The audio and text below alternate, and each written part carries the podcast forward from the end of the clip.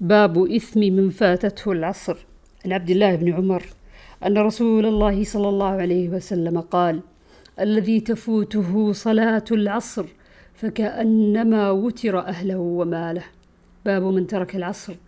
عن أبي المليح قال: كنا مع بريدة في غزوة في يوم ذي غيم فقال: بكروا بصلاة العصر. فإن النبي صلى الله عليه وسلم قال: من ترك صلاة العصر فقد حبط عمله. باب فضل صلاة العصر. عن جرير قال كنا مع النبي صلى الله عليه وسلم فنظر إلى القمر ليلة يعني البدر فقال إنكم سترون ربكم كما ترون هذا القمر. لا تضامون في رؤيته فإن استطعتم ألا تغلبوا على صلاة قبل طلوع الشمس وقبل غروبها فافعلوا. ثم قرأ وسبح بحمد ربك قبل طلوع الشمس وقبل الغروب. قال إسماعيل افعلوا لا تفوتنكم. وعن أبي هريرة رضي الله عنه أن رسول الله صلى الله عليه وسلم قال يتعاقبون فيكم ملائكة بالليل وملائكة بالنهار ويجتمعون في صلاة الفجر وصلاة العصر ثم يعرج الذين باتوا فيكم فيسألهم وهو أعلم بهم كيف تركتم عبادي؟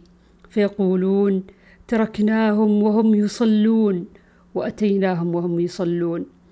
باب من أدرك ركعة من العصر قبل الغروب. عن أبي هريرة قال قال رسول الله صلى الله عليه وسلم إذا أدرك أحدكم سجدة من صلاة العصر قبل أن تغرب الشمس فليتم صلاته.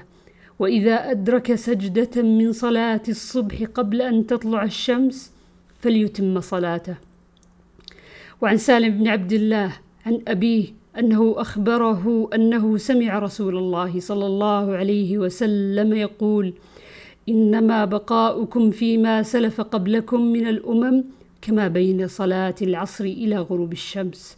أوتي أهل التوراة التوراة فعملوا بها حتى إذا انتصف النهار عجزوا فأعطوا قيراطا قيراطا ثم أوتي أهل الإنجيل الإنجيل. فعملوا إلى صلاة العصر ثم عجزوا فأعطوا قيراطا قيراطا ثم أوتينا القرآن.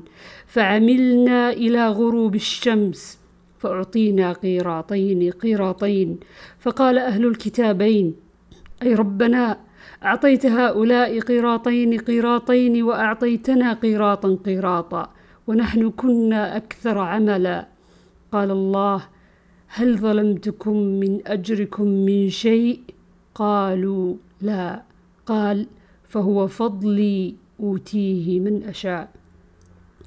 وعن أبي موسى عن النبي صلى الله عليه وسلم مثل المسلمين واليهود والنصارى كمثل رجل استأجر قوما يعملون له يعملون له عملا إلى الليل فعملوا إلى نصف النهار فقال فقالوا لا حاجة لنا إلى أجرك فاستأجر آخرين فقال أكملوا بقية يومكم ولكم الذي شردت فعملوا.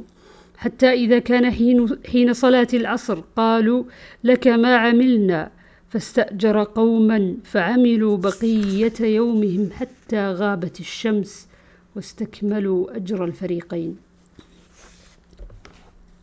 باب وقت المغرب. وقال عطاء يجمع المريض بين المغرب والعشاء. عن رافع بن خديج قال كنا نصلي المغرب مع النبي صلى الله عليه وسلم فينصرف فينصرف أحدنا وإنه ليبصر مواقع نبله. وعن محمد بن عمرو بن الحسن بن علي قال قدم الحجاج فسألنا جابر بن عبد الله فقال كان النبي صلى الله عليه وسلم يصلي الظهر بالهاجرة والعصر والشمس نقية والمغرب إذا وجبت والعشاء أحيانا وأحيانا إذا رآهم اجتمعوا عجل وإذا رآهم أبطأوا أخر والصبح كانوا أو كان النبي صلى الله عليه وسلم يصليها بغلس. وعن سلمة قال كنا نصلي مع النبي صلى الله عليه وسلم المغرب إذا توارت بالحجاب. وعن عبد الله بن عباس قال صلى النبي صلى الله عليه وسلم سبعا جميعا وثمانيا جميعا.